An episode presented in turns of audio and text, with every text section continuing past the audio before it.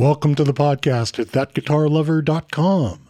I'm your host, Ross Chevalier. In the days after Christmas this past year, I looked to the Boxing Week sales to see if I could find a bass amplifier that would do what I wanted at a price that I was willing to spend. I already own two bass amps, an old Fender solid state Bassman and a slightly newer Ampeg Micro CL100. Both are fine amplifiers, but neither is set up for DI out, so no direct recording, and to be candid, neither particularly inspires me to play. And I love playing the bass. The challenge is that bass amplifiers need to have a lot of power on tap for proper rendition of the lowest frequencies, and this, of course, raises the cost and makes them less flexible at home. I thought that I had found one. There was a Markbass combo with two 10 inch speakers and a tweeter in a wedge shape. I picked it up and didn't play it before leaving the store because it was Boxing Day, and I had prior experience playing Markbass products in the past and liked them.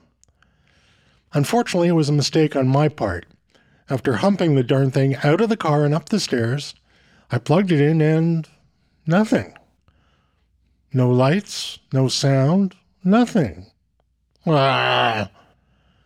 So I contacted the dealer and they advised me to bring it back. It was probably just a fuse, but they wanted to check it out. So I repacked the thing and again humped it down the stairs and into the car. The dealer was very responsive. They checked the amp out, not a fuse. It was just plain DOA. No replacement units available, so I took my full refund and left a bit disappointed. Later that evening, I was sitting with my four string Fender PJ, noodling as I often do with the bass, as I find it opens up new musical avenues for me when I do this. As I mentioned, the bass is labeled a Fender Precision Ultra, although it comes with a stacked pair of precision pickups that behave as a single humbucker as well as a jazz bass like single coil bridge pickup. The bass can be set as active or passive.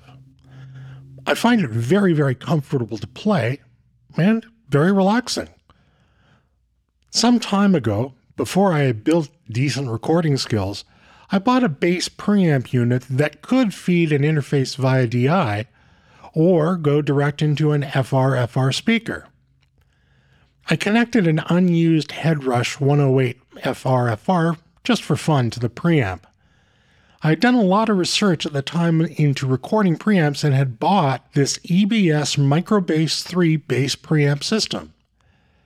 If you've not heard of EBS, they're based out of Sweden and their products are highly respected by professional players. The MicroBass 3 is an all analog preamp with two channels, a built in compressor, and an effects loop. I set the MicroBass 3 up with the bass plugged in directly, because the unit has a built in tuner, and I put two venerable diamond pedals in the effects loop, an original memory lane delay, and a halo chorus. Ampeg has made for years a bass chorus pedal that is on a ton of records. The halo is similar, but simply a better chorus. Sadly, Diamond shut down during the pandemic, although I hear that another Canadian manufacturer is reopening that product line. It's very good news indeed, although not specific to this topic. As I mentioned, the MicroBass 3 preamp is all analog. It doesn't try to model another amp or use IRs to simulate cabinets. If I need that, I have those capabilities in the Quad Cortex and the Kemper. The beauty of the MicroBass 3 is it is massively flexible in terms of tonal control, runs on 9 volt power, and fits in the front pocket of a gig bag.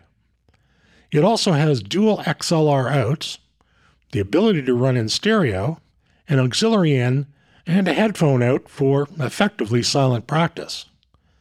While my initial intent was for recording only, it does sound great through an FR-FR speaker, and I've since swapped out that Headrush 108 for a Headrush 112. I confess I like the sound of the larger speaker cone better in this case. I could also run it directly into a PA mixer for a gig and not have to carry an amplifier at all. That in itself is not a new idea.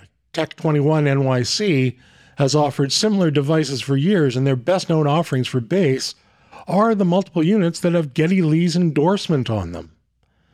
Rush fans will know that Mr. Lee has not used a traditional bass amplifier for some time, consistently going direct to house from his bass preamps. In fact, he filled the empty stage space formerly occupied by amplifiers with clothes dryers and then rotisserie chicken ovens just to have some form of backline occupiers. Thus, I, while I'm disappointed that the amp I bought, which did have DI out along with voluminous power and a proper effects loop, turned out to be a complete waste of my time, it has helped me conclude that the best bass amp for me is no amp at all. The EBS MicroBass 3 serves all my needs. I also want to thank reader John, who took the time to send in a query prior to me posting this episode, but after I had written it. John wanted to know if he should go with a small bass amp or a preamp type DI box when he's playing live. I told him that the EBS MicroBass 3 is the right solution for me, but some folks want a real amp on stage, and those needs are different. So the answer to the question of small stage amp or direct to PA DI box is always going to be it depends. And it's on you that it depends.